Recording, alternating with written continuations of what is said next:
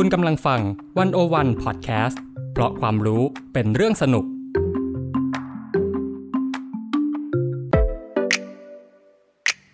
One-O-One In Focus เจาะไฮไลท์เด่น เศรษฐกิจสังคมการเมืองทั้งไทยและเทศ โดยกองบรรณาธิการ The One-O-One dot wor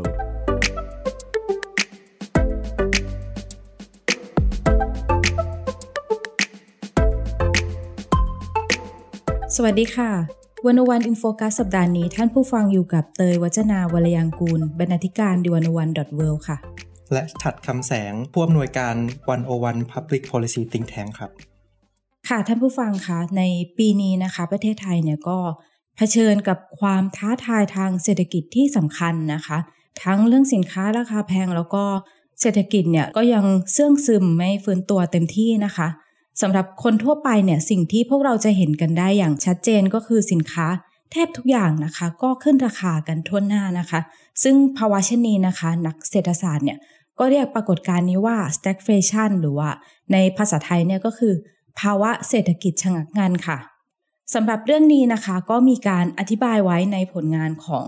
วันวัน Public Policy Think Tank หรือว่า วันวันผับนะคะ ซึ่งเป็นศูนย์ความรู้นโยบายสาธารณะเพื่อการเปลี่ยนแปลง ซึ่งเป็นพื้นที่ใหม่ของทีมงานดิวันวันเปอร์เซ็นต์นะคะ ที่เพิ่งเปิดตัวในเดือนมีนาคมนี้เองค่ะ ค่ะเราก็จะมองเรื่องนี้นะคะ ผ่านผลงานของวันวันผับเนี่ยแหละค่ะ ซึ่งมันมีผลงานที่เผยแพร่ออกมาแล้วนะคะ ในช่วงที่ผ่านมานี้นะคะสองชิ้น ชื่อว่า stagflation ของแพงเศรษฐกิจแย่ยิ่งจนยิ่งเจ็บค่ะ อีกผลงานหนึ่งนะคะก็คือ 5 คำถามคำตอบเรื่องวุ่นวุ่นของการอุ้มดีเซลค่ะ วันวันอินโฟกัสสัปดาห์นี้นะคะ ก็จะชวนคุยกันถึงเรื่อง ภาวะเศรษฐกิจชะงักงานว่า เอ๊ะคำนี้มันคืออะไร แล้วก็เรื่องปัญหาเงินเฟ้อ การอุ้มราคาน้ำมัน แล้วก็ทางเลือกของนโยบายว่ามันมีอะไรที่รัฐบาลเนี่ย พอจะทำได้บ้าง โดยเราจะมองผ่าน ผลงานสองชิ้นดังกล่าวค่ะ ซึ่งคนที่จะมาเล่าเนี่ยก็คือคุณชัดคำแสงนะคะ ฉัตรคะก่อนอื่นเนี่ยอยากให้ช่วยบอกนิดนึงว่า One-O-One PUB เนี่ยคืออะไรคะ One-O-One PUB นะครับชื่อเต็มก็คือ One-O-One Public Policy Think Tank นะครับก็คือจะเป็น think tank อันใหม่นะครับของประเทศไทยนะครับ ซึ่งเป็นขาหนึ่งของ The One-O-One นะครับ โดยที่ think tank อันนี้เนี่ยก็จะเป็นสถาบันวิจัยอิสระนะครับ ที่ทำงานวิจัยด้วยกัน 4 ด้านนะครับ ก็คือในเรื่องของการ มุ่งหน้าผลักดันประเทศไทยไปสู่ประชาธิปไตยนะครับ แล้วก็ในเรื่องของการพัฒนาประเทศไทยให้มีหลักนิติธรรมนะครับ อันต่อมาก็คือในเรื่องของการทำให้ประเทศไทยเนี่ย มีการพัฒนาครับในลักษณะที่เรียกว่าทั่วถึงหรือว่า inclusive development นะครับแล้วก็ส่วนสุดท้ายเนี่ยคือในเรื่องของการพัฒนาเด็ก แล้วก็ระบบนิเวศของการเรียนรู้ ในฐานะที่เด็กเนี่ยเป็นอนาคตของประเทศนะครับ แล้วก็อยากจะทำให้เด็กเหล่านี้สามารถเติบโต สามารถทำอะไรต่างๆ ได้อย่างเต็มศักยภาพที่พวกเขาอยากจะเป็นครับ ก็จะมีการทำการวิจัยในหลากหลายด้านนะคะ ทีนี้เราจะมาพูดคุยถึงเรื่องที่เราเปิดไว้ก็คือที่บอกว่า stagflation หรือว่าภาวะเศรษฐกิจชะงักงานที่กำลังเกิดขึ้นเนี่ยค่ะคำนี้มันคืออะไรมันแปลว่าอะไรคะครับคำว่า stagflation นะครับ มันเป็นคำที่เอาไว้เรียกภาวะเศรษฐกิจที่เฉพาะเจาะจงนะครับ ปกติแล้วเนี่ยเศรษฐกิจเราจะได้ยินกันว่าเศรษฐกิจมันลดแรง หรือว่าเศรษฐกิจมันถดถอยมันหดตัวใช่ไหมครับ ซึ่งเวลาที่มันลดแรงเนี่ยก็มักจะเป็นช่วงที่เศรษฐกิจอู้ฟู่มีการใช้จ่ายเยอะ มีการจ้างงานเต็มที่ แล้วก็สินค้าเนี่ยก็จะราคาแพงนะครับ เพราะว่ามีคนมีการจับจ่ายใช้สอยที่ดี ในขณะที่ในด้านของเศรษฐกิจที่มันถดถอยเนี่ยก็มักจะเป็นเศรษฐกิจที่การจับจ่ายใช้สอยน้อย ค่าจ้างไม่ค่อยกระเตื้องนะครับ คนไม่ค่อยมีงานทำก็จะทำให้ของขายไม่ดี เงินเฟอ้อก็จะน้อยนะครับ หรือว่าเงินเฟอ้อติดลบนะครับ ก็คือสินค้าราคาก็จะมีการปรับตัวลงถูกลงนะครับแต่ในขณะที่ปัจจุบันนี้เนี่ยครับประเทศไทยกำลังเจอภาวะเศรษฐกิจ ที่หาเจอได้ยากนะครับก็คือ stagflation นะครับ stagflation เป็นคำสองคำผสมกันนะครับ คือคำว่า stagnation หรือว่าการคงที่การหยุดชะงักนะครับของเศรษฐกิจกับคำว่าอินฟลชันหรือว่าเงินเฟ้อเนี่ยผสมกันนะครับ มันก็เลยกลายเป็นที่มานะครับของคำว่าเศรษฐกิจแย่ แล้วก็สินค้าราคาแพงครับ แล้วคือถ้าอ่านจากผลงานเนี่ยมันจะมีคำว่า ยิ่งจนยิ่งเจ็บ ซึ่งมันเกิดขึ้นจากภาวะเช่นนี้มันหมายความว่า ผู้มีรายได้น้อยเนี่ยจะได้รับผลกระทบมากกว่าหรือเปล่าคะอ๋อใช่เลยครับในเรื่องของ stagflation ของประเทศไทยในคราวนี้เนี่ยเป็นปัญหาที่ไปตกกับกลุ่มคนยากจนมากกว่ากลุ่มคนรวยนะครับ โดยที่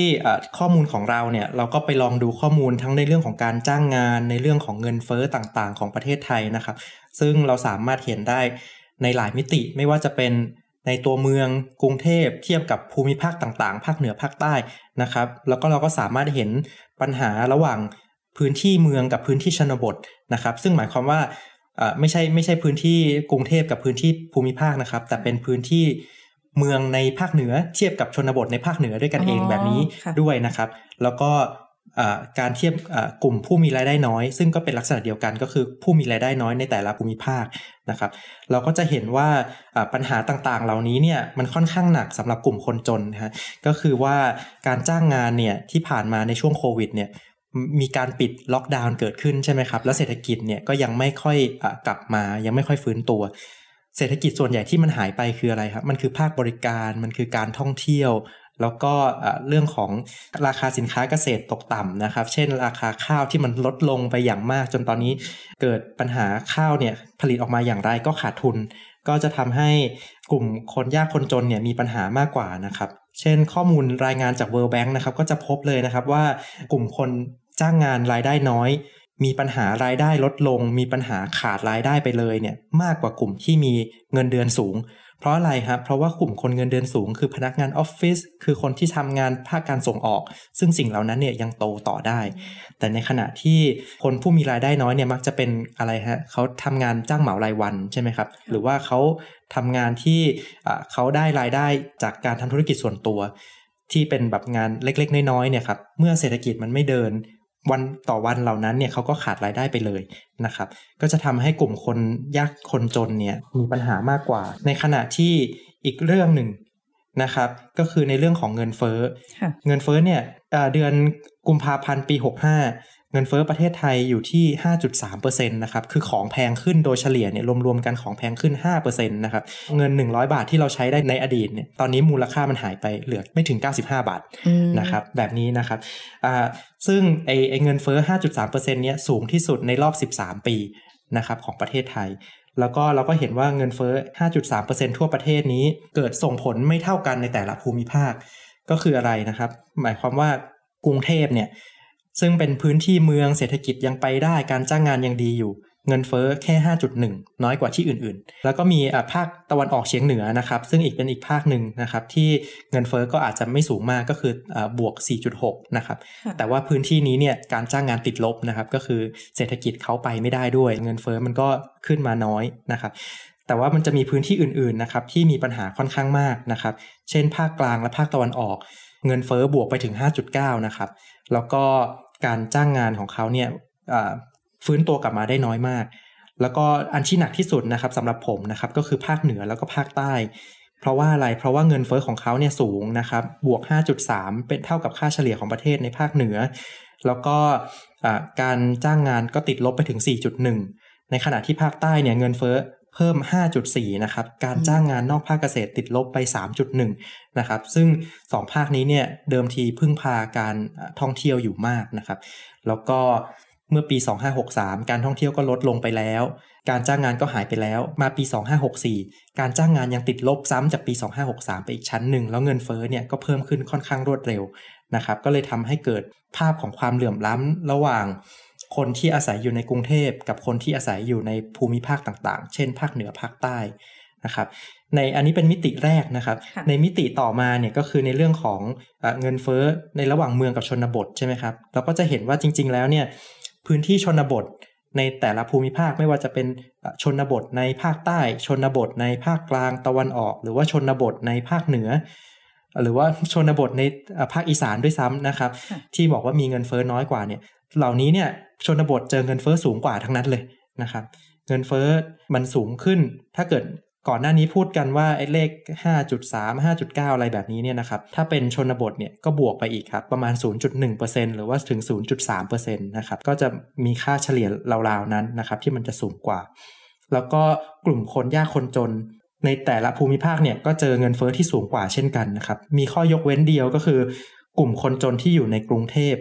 เจอเงินเฟ้อน้อยกว่าที่อื่นๆนะครับในขณะที่ที่อื่นๆเนี่ยเงินเฟ้อเขาของกลุ่มคนจนเนี่ยสูงกว่ากลุ่มคนทั่วไปอยู่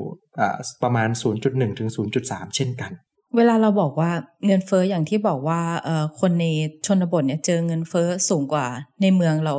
สามารถมีอะไรที่เราเห็นได้เป็นรูปธรรมไหมคะ กว่าเราจะออกมาได้เป็นตัวเลขเหล่านี้ค่ะ ครับ กลุ่มคนชนบท หรือว่ากลุ่มผู้มีรายได้น้อยเนี่ยนะครับ ปกติเขาจะมีการใช้จ่ายในสินค้าที่เป็นอาหารแล้วก็สินค้าพลังงานนะครับ ก็คือน้ำมันไฟฟ้าเนี่ยเยอะกว่ากลุ่มคนเมืองนะครับ เพราะว่ากลุ่มคนเหล่านี้เนี่ยเงิน 100 บาทของเขาเขาจะหมดไปกับสิ่งที่มันเป็นสิ่งจำเป็นมากกว่าถูกไหมครับ ไม่ว่าจะเป็นอาหารเขาก็ใช้เงิน 100 บาทของเขาไม่มีเก็บออมไปทำในเรื่องของการซื้อ สินค้าอื่นๆ มากนักเขาก็ใช้เงินในเรื่องของการซื้ออาหารเนี่ยค่อนข้างเยอะกว่านะครับอันนี้ผมอาจจะยกตัวอย่างตัวเลขเพิ่มอีกนิดนึงนะครับ ก็คือในเรื่องของอาหารเนี่ยคนทั่วไปของประเทศไทยเนี่ยนะครับหนึ่งร้อยบาทเนี่ยใช้เงินซื้ออาหารไป40บาท คนกรุงเทพเนี่ยใช้เงินประมาณ37บาท38บาทประมาณนี้น้อยกว่านะครับ ในขณะที่ถ้าเป็นคนภาคอื่นๆเนี่ยก็จะใช้เงินเกิน40บาททั้งนั้นนะครับกลุ่มคนชนบทนะครับ ใช้เงินซื้ออาหารไปถึง43บาท และกลุ่มผู้มีรายได้น้อยเนี่ยใช้เงินซื้ออาหารเนี่ย45บาทนะครับ ซึ่งที่ผ่านมาเนี่ยในช่วงตั้งแต่ช่วงปลายปี ตั้งแต่เดือนธันวามาจนถึงเดือนกุมภานี้เนี่ยอาหารมันแพงขึ้นมากเลยใช่ไหมครับ เราได้ยินข่าวกันมาตลอดตั้งแต่ปัญหาหมูแพงถูกไหมครับใช่ค่ะหมูแพงเพราะว่าหมูขาดตลาดหมูหายไปไหนก็ไม่รู้นะครับ ก็ไปตามหาหมูกันอยู่นานนะครับทำให้ราคาเนื้อสัตว์เนี่ยแพงขึ้นอย่างรวดเร็วนะครับ แพงขึ้นโดยประมาณ 25%นะครับในช่วงเดือนมกราในเดือนกุมภานี้เนี่ยที่เอาตัวเลขมาทำข้อมูลตรงนี้เนี่ย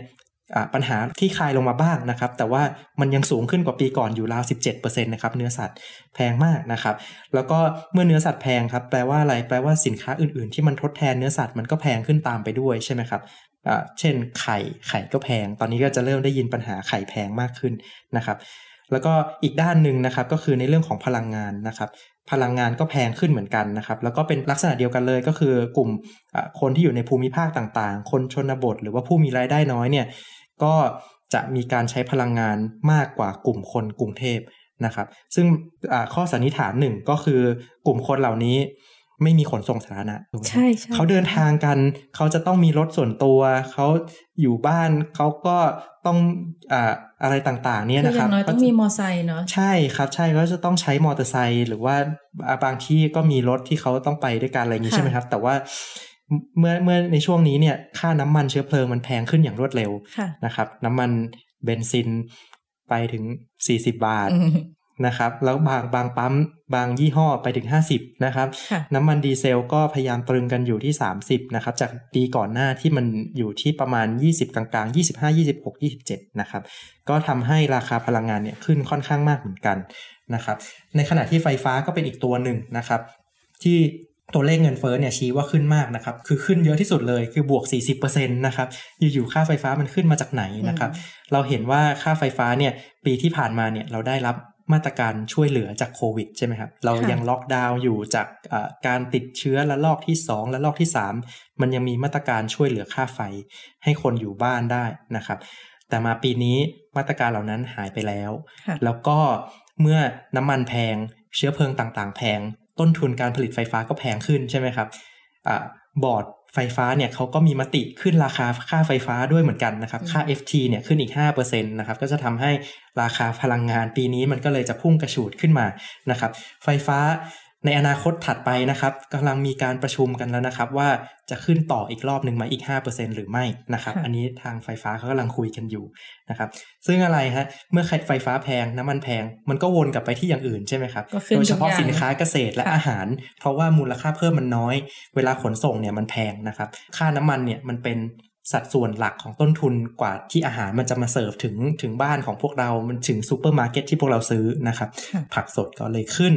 เรื่องของเครื่องปรุงต่างๆ น้ำมันเอ่อน้ำตาลอะไรต่างๆ เหล่านี้ขึ้นแทบทั้งนั้นนะครับมันเลยทำให้ของเหล่านี้ซึ่งทั้งคนที่อยู่ในภูมิภาคคนจนคนชนบทเนี่ยเป็นของที่เขาใช้เยอะ แล้วมันก็ยังขึ้นสูงกว่าสินค้าอื่นๆทำให้พวกเขาเนี่ยก็เลยโดนผลกระทบที่หนักกว่า คนกรุงเทพแล้วก็คนโดยเฉลี่ยของประเทศครับ ค่ะ พอพูดถึงเรื่องน้ำมันแพงเนี่ยก็มีมีผลงานที่เกี่ยวข้องกับเรื่องนี้โดยตรงนะคะเอ่อที่กล่าวไปตอนต้นนะคะ เรื่อง 5คำถามคำตอบเรื่องวุ่นๆของการอุ้มดีเซล ทีนี้เวลาบอกว่ารัฐบาลเนี่ยอุ้มน้ำมันดีเซลทำไมต้องเลือกอุ้มน้ำมันดีเซลคะที่ผ่านมานะครับเราก็มักจะได้ยินนะครับเป็นข้อเหตุผลที่เขาให้นะครับว่าการอุ้มดีเซลนี้เนี่ยก็เพื่อทำให้ภาคขนส่งเนี่ยราคามันไม่สูงขึ้นใช่ไหมครับ อย่างเช่นที่เราได้เจอกับม็อบรถบรรทุกที่มาเรียกร้องต่างๆนะครับแล้วก็เพื่ออะไรนะครับเพื่อทำให้ภาคขนส่งเมื่อราคาต้นทุนของเขาไม่ขึ้น ผู้ผลิตสินค้าต่างๆ โรงงานต่างๆ เขาก็จะไม่เรียกราคาสูงขึ้นไปตามนะครับ ก็จะทำให้ไม่เกิดเงินเฟ้อในสินค้าต่างๆ มากจนเกินไป ซึ่งถ้าเกิดเกิดเงินเฟ้อเป็นยังไงฮะมันก็จะกลับมากระทบกับประชาชนอีกครั้งหนึ่งอยู่ดีใช่ไหมครับเป็นผลกระทบจากเงินเฟ้อทางอ้อม ทางตรงก็คือผู้บริโภคต้องซื้อ น้ำมันแพงขึ้นอยู่แล้ว ในขณะที่ทางอ้อมก็คือ เมื่อน้ำมันแพงทำให้สินค้าอื่นๆ แพงตามไปด้วย นั่นคือสิ่งที่เขากลัวกันนะครับเขาก็เลยพยายามจะอุ้มราคาน้ำมันดีเซลเอาไว้ โดยที่พยายามจะตรึงเอาไว้ที่ 30 บาทนะครับ ซึ่งเป็นเรียกว่าเป็นเพดานทางจิตวิทยาแล้วกันนะครับ ว่าทำไมประเทศไทยต้องน้ำมันที่ 31 บาทก็30 บาทนะครับ31 ไม่ได้เหรอหรือว่า 29 ไม่ได้เหรอนะครับ ตอนแต่ทุกคนก็บอกว่าเออเลข 30 นะครับ ประมาณนั้นครับ แล้วทีนี้พอเขาบอกว่าเขาพยายามอุ้มดีเซล เพื่อไม่ให้ต้นทุนในราคาสินค้าต่างๆ มันแพงเนี่ย เอาจริง ๆ แล้วมันช่วยได้ไหม เพราะอย่างที่บอกว่าตอนนี้เราก็เจอเงินเฟ้อของขึ้นราคาอย่างเงี้ยค่ะ ครับ อันนี้ถามว่าช่วยได้ไหมนี้จะต้องดูกันยาวๆนะครับ สิ่งที่เขาเป็นกังวลกันเนี่ยมันคือผลกระทบทางอ้อมถูกไหมฮะ มันแปลว่าอะไร มันแปลว่า อ่า ตอนนี้เนี่ยผู้ผลิตเขากำลังรับ ต้นทุนแบกต้นทุนเอาไว้อยู่ ก็คือเขากำลังมีส่วนแบ่งกำไรของเขาเองเนี่ยน้อยลง แต่ว่าเมื่อวันใดก็ตามที่เขาทนไม่ไหวนะครับ รับไม่ไหวเขาก็จะมีการผลักภาระนะครับขึ้นราคาให้สินค้าอื่นๆต่อมานะครับ แต่ทีนี้เนี่ยการอุ้มราคาน้ำมันดีเซลเนี่ยครับประเด็นของมันเนี่ยอยู่ที่ว่า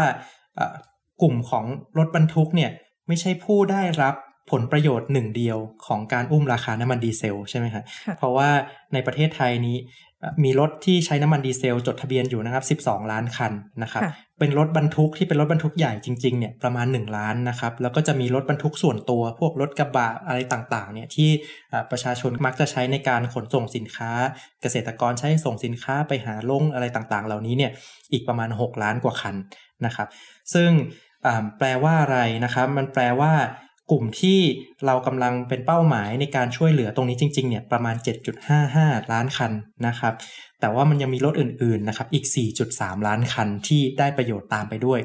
นะครับ ไม่ว่าจะเป็นรถยนต์ดีเซลที่ใช้ในทางธุรกิจนะครับ หรือว่ารถเพื่อการเกษตรนะครับ รถแทรกเตอร์ รถอะไรต่างๆ เหล่านี้ รวมไปถึงรถยนต์นั่งส่วนบุคคลนะครับ ซึ่งอันนี้เป็นกลุ่มใหญ่ที่สุดอีกกลุ่มหนึ่ง ก็คือรถยนต์นั่งส่วนบุคคล 3.6 ล้านคันนี้เนี่ยก็เป็นรถที่ใช้น้ำมันดีเซลเช่นกันนะครับค่ะแล้วทีนี้ถ้าบอกว่าก็มาอุ้มดีเซลก็ช่วยช่วยคนไม่ดีหรออ๋อคนที่ใช้รถยนต์ส่วนบุคคลก็อะก็ถือว่าได้ประโยชน์ไปด้วย ใช่ครับ ได้ประโยชน์ไปด้วยแน่นอนนะครับ แต่ว่ามันมีสิ่งที่เรียกว่าเราจะต้องแลกได้แลกเสียกันนะครับ ระหว่างงบประมาณที่ใช้นะครับ กับความตรงเป้า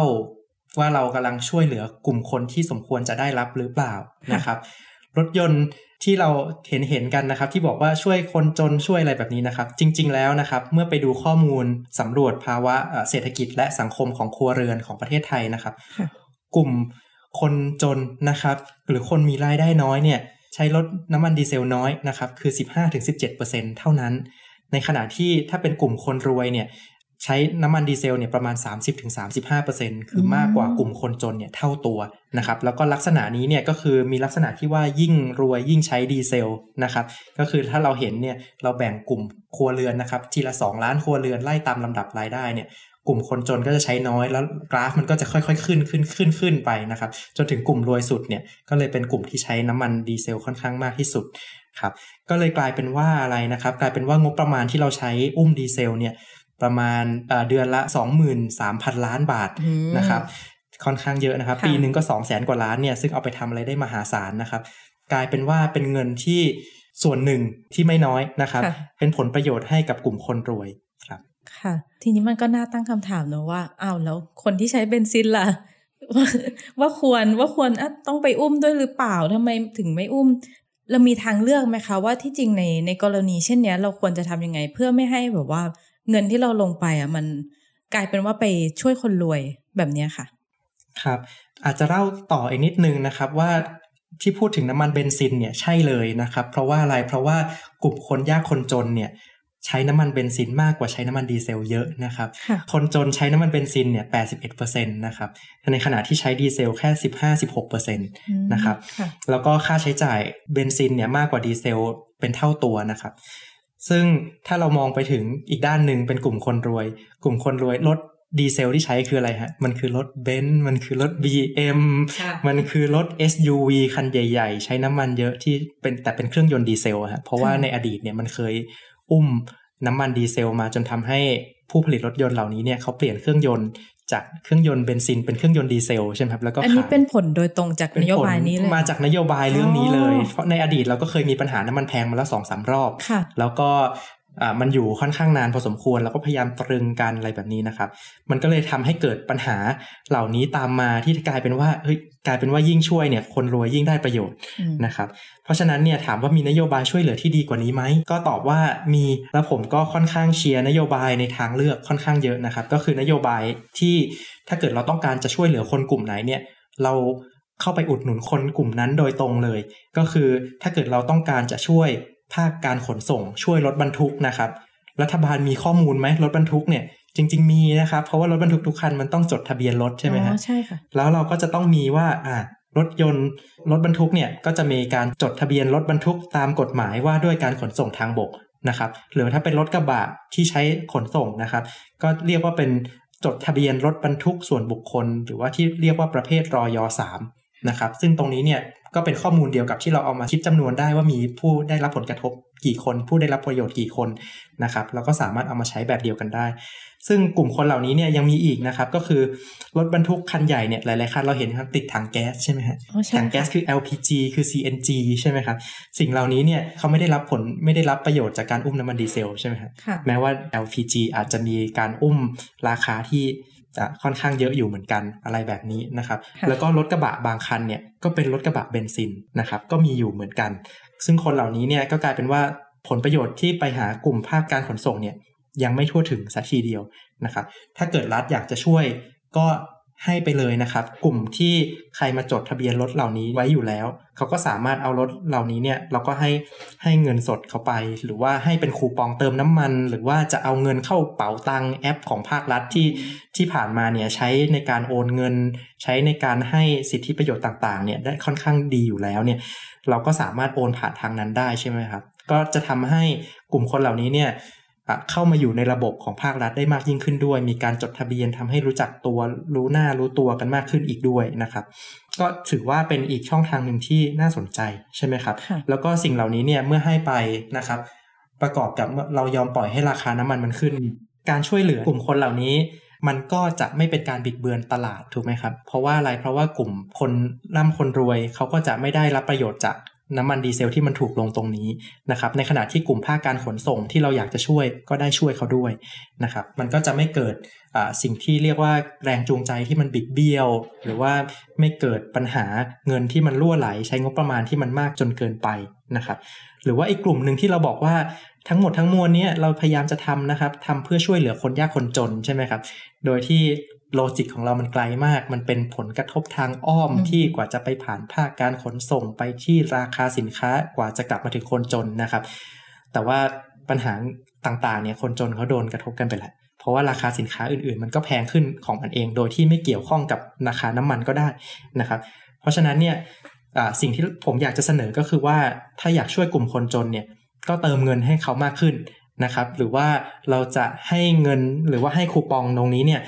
ไปกับกลุ่มคนทั่วไปก็ได้ โดยที่เราอาจจะยกเว้นกลุ่มคนร่ำรวยจริง ๆ เอาไว้นะครับ เช่นกลุ่มคนที่จ่ายภาษีเกินหลายบาทเนี่ยเขาก็อาจจะไม่จำเป็นที่จะต้องได้รับความช่วยเหลือเหล่านี้ นะครับ เราก็สามารถใช้เครื่องมือต่างๆนะครับ เข้าไปทาร์เก็ตหรือว่าเจาะจงเป้าหมายไปหากลุ่มคนยากจนได้นะครับ ไม่ว่าจะเป็น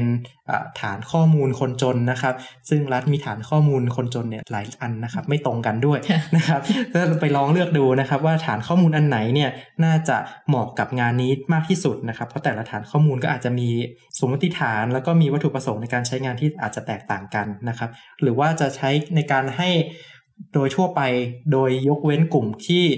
ยื่นภาษีแล้วเห็นว่ารายได้สูงเกินเกณฑ์ก็ได้นะครับ หรือว่ากลุ่มคนจนที่มีอยู่แล้วอีกอันนึงก็คืออะไรฮะคือบัตรสวัสดิการแห่งรัฐหรือบัตรคนจนตรงนี้นะครับ ที่พยายามจะขยายไปเรื่อยๆนะครับ ก็ไม่เข้าใจเหมือนกันว่าทำไมเราต้องขยายบัตรคนจนนะครับในประเทศไทยมันคนจนเยอะขึ้นเยอะขนาดนั้นเลยเลยนะครับ แล้วก็แต่ว่าใช้ช่องทางนี้ก็ได้นะครับ ก็เป็นอีกช่องทางหนึ่งที่เราสามารถเติมเงิน หรือว่าเติมคูปองสำหรับในการเติมน้ำมัน มันก็จะตรงกับกลุ่มคนยากคนจนมากยิ่งขึ้นครับ ค่ะ ก็ฟังดูแล้วที่จริงมันยังมีอะไรที่ทำได้มากกว่านี้อีกเยอะเลยนะคะ ซึ่งสิ่งสำคัญที่เห็นเนี่ยก็คือเรื่องการทำฐานข้อมูลแล้วก็เป็นการช่วยเหลือให้ตรงจุดมากกว่าเราถึงจะใช้เงินได้อย่างมีประสิทธิภาพมากกว่านี้ใช่ไหมคะใช่ครับใช่ครับ แล้วก็ถ้าเกิดเรามองออกไปเนี่ยให้ไกลขึ้นนะครับ ว่า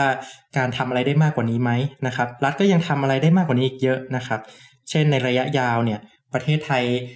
ยังมีความไร้ประสิทธิภาพในการใช้พลังงานเยอะ เราก็ควรจะต้องเปลี่ยนไปทำอย่างไรให้เกิดการใช้พลังงานให้มีประสิทธิภาพมากขึ้นนะครับแล้วก็ไปสู่พลังงานสะอาดด้วยซ้ำนะครับ ซึ่งพลังงานสะอาดเนี่ยมันก็จะได้สองต่อใช่ไหมครับ ได้ในเรื่องสิ่งแวดล้อมด้วย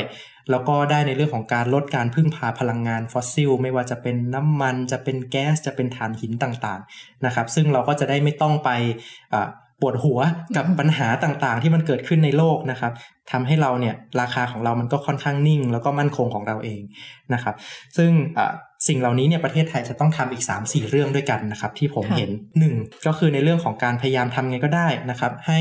เราลดการพึ่งพารถยนต์ลงนะครับแปลว่าอะไรมันไม่ได้แปลว่าไปบังคับให้คนขับรถน้อยลง ไม่ได้ให้คนไปล้างแอร์นะครับ เราบอกให้รัฐเนี่ยทำระบบขนส่งสาธารณะ ให้มันครอบคลุม ให้มันราคาถูกให้คนมันเข้าถึงได้นะครับ ทุกวันนี้คนขับรถส่วนตัวใช้น้ำมันไปนะครับ มันก็คนนั่งคนเดียวหรือ 2 คนนะครับ แต่ว่าถ้าทำรถขนส่งสาธารณะเนี่ยน้ำมันทุกลิตรที่มันใช้ไปเนี่ย มันดูแลคน 30 คน มันดูแลคน 50 คน ยังไงประสิทธิภาพมันก็ดีกว่านะครับ ต้นทุนมันก็ถูกกว่านะครับ เราก็ควรจะทำสิ่งเหล่านี้ให้มันมากขึ้น ไม่ใช่เฉพาะกรุงเทพนะครับ เมืองตามต่างจังหวัดเนี่ยมันมีคนเดินทางเข้าไปทำงานเยอะเหมือนกันนะครับ เมืองใหญ่ๆ อย่างเชียงใหม่มีประชากรล้านคนมีคนทำงานจริง ๆ อาจจะล้านสี่ล้านห้าอะไรแบบนี้ สิ่งเหล่านี้เนี่ยพวกเขาไม่มีขนส่งสาธารณะที่ดีนะครับ เราจะทำอย่างไรให้มันเกิดการขนส่งสาธารณะเหล่านี้ได้ แล้วก็มีขนส่งสาธารณะแบบเชื่อมเมืองด้วยนะครับ ก็คือระหว่างจังหวัดที่มันใกล้กัน หรือว่าระหว่างอำเภอ ซึ่งผมไปเจอในต่างจังหวัดเนี่ยการเดินทางข้ามอำเภอเป็นเรื่องอะไรที่ใหญ่มากนะครับ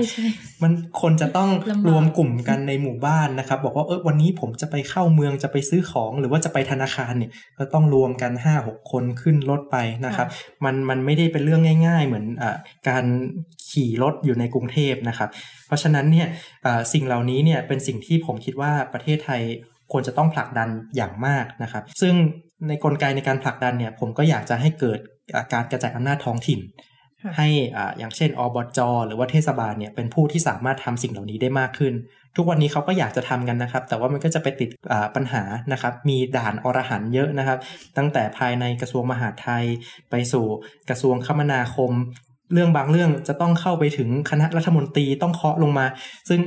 ไม่มีวันได้เกิดนะฮะของแบบนี้นะครับอ่านี่ก็เป็นเป็นด้านที่1นนะครับอีกด้านหนึ่งที่อยากจะเห็นนะครับก็คือในเรื่องของการทำระบบขนส่งทางรางเพื่อการขนส่งสินค้านะครับก็คือรถไฟขนสินค้านี่แหละ ทำอย่างไรนะครับ ให้รางรถไฟของไทยเนี่ยมันครอบคลุมไปวิ่งไปได้ถึงทุกจังหวัดหรือเกือบเกือบทุกจังหวัดนะครับ ซึ่งปัจจุบันเนี่ยมันเป็นก้างปลาที่มันยังไม่มีกิ่งก้านสาขาเท่าไหร่ มันก็เลยไปได้แค่เมืองใหญ่ ๆ เมืองอื่นก็เลยลำบากนะครับ ขนส่งสินค้าต้นทุนแพงนะครับ เลยต้องกลับมาใช้รถบรรทุกใช่ไหมฮะรถบรรทุกมันก็เลยแพง แล้วก็เจอน้ำมันแพงมันก็เลยทุกอย่างก็เลยไปกันหมดนะครับ เราก็เลยอยากจะให้มีระบบขนส่งทางรางเนี่ยให้มันครอบคลุมเดินรถได้สม่ำเสมอนะครับ ที่สำคัญอีกเรื่องหนึ่งก็คือเมื่อมีรางแล้ว รัฐเนี่ยเป็นผู้ดูแลราง รัฐไม่ใช่ผู้ขับรถไฟนะครับ ให้เอกชนเนี่ยมาขับรถไฟซะนะครับ มันก็จะทำให้เกิดการใช้รางได้เยอะขึ้น เพราะว่าทุกวันนี้รางที่มันไม่ค่อยได้ใช้เนี่ยเพราะว่ามีการรถไฟใช้รางอยู่วันหนึ่งเดินรถสามเที่ยวอะไรแบบเนี้ยถ้าถ้าเกิดถ้าเอกชนมาใช้เนี่ยมันอาจจะกลายเป็นการเดินรถวันหนึ่งสิบห้าเที่ยว หรือยี่สิบเที่ยวก็ได้ มันประสิทธิภาพมันก็จะเพิ่มมาแบบว่าหกเท่าห้าเท่าอะไรแบบนี้ใช่ไหมครับ ในขณะที่การช่วยเหลือการอุดหนุนของรัฐเนี่ยก็น่าจะไปในมุมของการใช้พลังงานไฟฟ้าได้มากขึ้น งานงานวิจัยต่างๆ ในโลกเนี่ยมันเห็นค่อนข้างชัดแล้วนะครับ ว่าพลังงานไฟฟ้าประสิทธิภาพดีกว่าการใช้พลังงานฟอสซิล หรือว่าพวกน้ำมันอะไรต่างๆ เหล่านี้นะครับรถยนต์บรรทุกนะครับไฟฟ้ามีประสิทธิภาพสูงกว่ารถยนต์ที่ใช้น้ำมัน 3-5 เท่านะครับเพราะฉะนั้นต้นทุนก็จะถูกลงค่อนข้างมาก เรา ให้การอุดหนุนไปแล้วเนี่ยเราจะสามารถส่งเสริมให้เขาปรับตัวด้วยได้ไหมนะครับทำให้เขาเนี่ยใช้การการทำธุรกิจโดยที่มีประสิทธิภาพสูงขึ้นด้วยได้ไหมนะครับ แล้วก็ส่วนสุดท้ายเมื่อทุกอย่างเปลี่ยนมาสู่ไฟฟ้าแล้วเนี่ยการผลิตไฟฟ้าของเราก็อยากจะให้เป็นไฟฟ้าที่เป็นไฟฟ้าสะอาดไปด้วยนะครับ ไม่ว่าจะเป็นพลังงานโซลา่าพลังงานแสงอาทิตย์ หรือว่าพลังงานลมอะไรแบบนี้นะครับ ซึ่งพลังงานแสงอาทิตย์เนี่ย ผมก็ได้ยินว่ามันมีเทคโนโลยีหลากหลายรูปแบบนะครับ ไม่ได้มีเฉพาะแผงโซลาเซลล์ที่มากระทบแล้วก็สร้างไฟฟ้ามันมีอีกหลายรูปแบบเลยนะครับสำหรับการผลิตพลังงานเหล่านี้ และทุกวันนี้เนี่ยพลังงานเหล่านี้ต้นทุนในการผลิตไฟต่อหน่วยเนี่ยถูกกว่าการใช้พลังงานฟอสซิลไปแล้วนะครับ เพราะฉะนั้นเนี่ยยังไงประเทศไทยก็ค่อนข้างคุ้มนะครับ ถ้าเกิดเรากำลังจะสร้างพลังงานทางเลือกให้มากยิ่งขึ้นครับ ค่ะก็ฟังดูแล้วจากเรื่องปัญหาราคาสินค้าแพง เรื่องราคาน้ำมันแพงการอุ้มราคาน้ำมันดีเซลเนี่ยทำให้เราเห็นปัญหาเยอะมากของประเทศไทยเลยนะคะ ที่ว่ามันเกี่ยวพันกันไปทั้งหมด แล้วก็ทำให้เห็นว่าที่จริงรัฐบาลเนี่ยยังมีอะไรที่ทำได้อีกเยอะมากทั้งในระยะสั้น แล้วก็ในระยะยาวที่มันต้องไปถึงระระดับนโยบายภาครัฐที่ต้องมีการวางแผนกันทั้งโครงสร้างนะคะ ท่านผู้ฟังนะคะสามารถติดตามผลงานเช่นนี้นะคะ จากวันวัน Public Policy ติงแตงได้เรื่อยๆนะคะ ก็จะมีผลงานในลักษณะเช่นนี้ออกมาค่ะ แล้วก็นี่ก็คือรายการวันวันอินโฟกัสนะคะ สามารถอ่านผลงาน 2 ชิ้นที่กล่าวถึงนี้นะคะ ได้ทางเว็บไซต์ d e o n e o n w o r l d ค่ะ แล้วก็ติดตามรายการ One-O-One In Focus ได้ทุกสัปดาห์ทาง d e o n e o n w o r l d เช่นกันค่ะ วันนี้นะคะ ดิฉันคาเตอร์วัจนาวรยังกูลค่ะ และผมฉัตร คำแสง ค่ะ เราขอลาไปก่อนสวัสดีค่ะ สวัสดีครับ